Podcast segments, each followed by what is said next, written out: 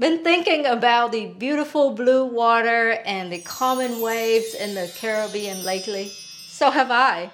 So I was recently down in Mexico to look for an investment property on the water. And in this episode, I am going to share what I learned about buying a beachfront property in Mexico and the important things you should be aware of. Let's dive in. So, if you've been enjoying our podcast, we would greatly appreciate if you could leave us a five star review or share this episode with a friend.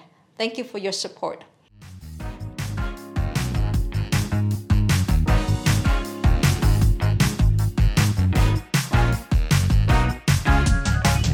You are listening to the Real Estate Baller Show. I'm your host, Vee Lee. This is the show where I interview upcomers, doers, and ballers of the real estate investing world. I want to bring you real life lessons and takeaways so that you can make smarter decisions about investing in real estate and accelerating your real estate businesses. The purpose is to help you to reach your financial freedom in real estate investing faster.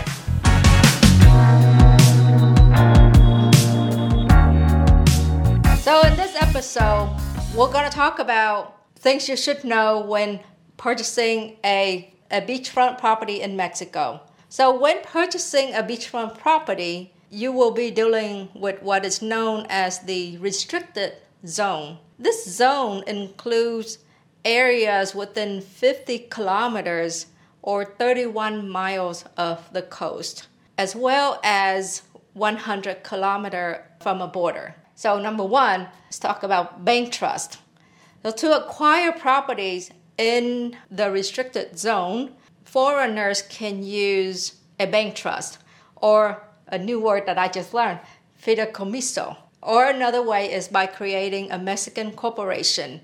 Today, we won't go into detail about these options, but the fideicomiso is similar to a land trust in the United States. And it is important to note that the bank trust must be renewed every 50 years. Second thing that I learned is about financing options. So let's talk about financing option. They don't exist.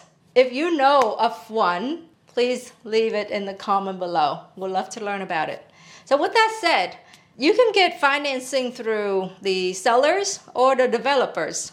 So if you are looking at new constructions like uh, what I was doing, uh, they will require typically about 10 to 20% down at contract signing and then maybe another 10 15% down at groundbreaking and then some more percentage down as you go. So more money over a period of time. And then your final payment is due at delivery so, got to come up with the cash. Another item that's worth noting um, is the notary or notario público.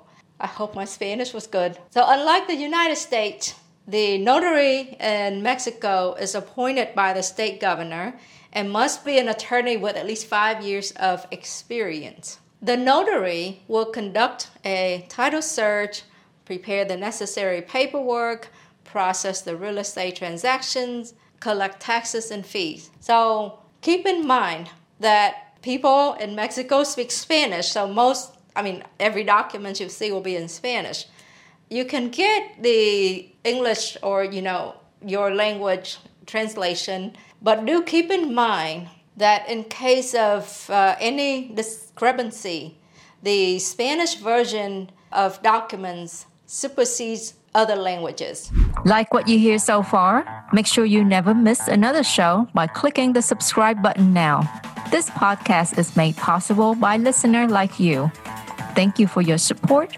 Now, back to the show. Now, let's talk about closing costs, which typically range about 4 to 6%. These costs include a um, 1.5% notary fee, a 2% transfer tax, the fideicomiso setup fees and may also include the annual maintenance fee of this, the bank trust or the fideicomiso.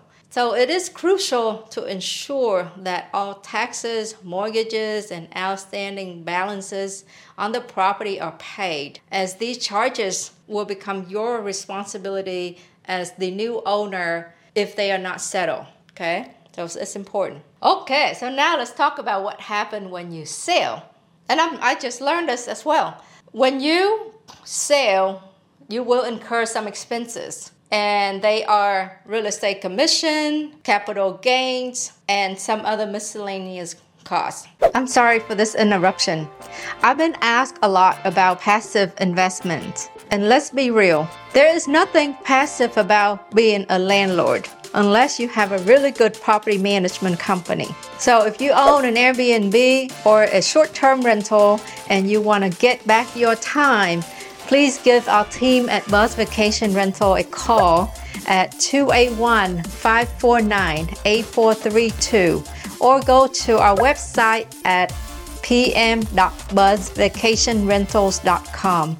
Now back to the Real Estate Baller Show. So, real estate commissions typically range from 6% to 10% of the sale price, and with an additional 16% IVA impuesto al valor agregado tax on top of it. Okay, so IVA is a tax that applies to most goods and services sold or rendered in Mexico. And then the next cost would be your uh, uh, the capital gain taxes. When it comes to capital gain taxes, they are either 25% without deductions or 35% minus eligible deductions. So it is important to note that capital gains are calculated in peso, okay? And you can apply for the deduction by becoming a Mexican resident. The other thing you need to note is that you should make sure to keep records, receipts of all property improvements so that you can apply the deduction towards, you know, uh, against your capital gain to reduce the amount of tax that you have to pay. And uh, lastly, part of the expenses when you sell would uh, also be the cost to close out your bank trust. Now, some other things that I've learned was in the US, a lot of laws are centered around lawsuit, right? Um, there's no lawsuit in Mexico, so the law works differently. Uh, for example, I was looking at some of the condos and they don't have the uh, fire uh, sprinkler, fire alarm or sprinkler system, right? They do, however, have the water hose uh, on every floor. Uh, so that's something you want to know. Second important thing that I learned is that when you buy into these uh, high rise or condos, there is an HOA fee.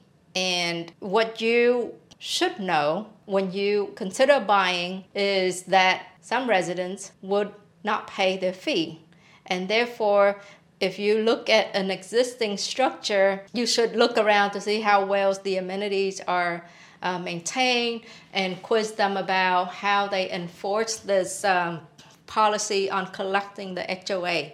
Because if they don't get the HOA, they cannot upkeep the area, and over time, your condo will, you know, decrease in value. So those are my two cents. Best of luck in finding your own paradise in Mexico.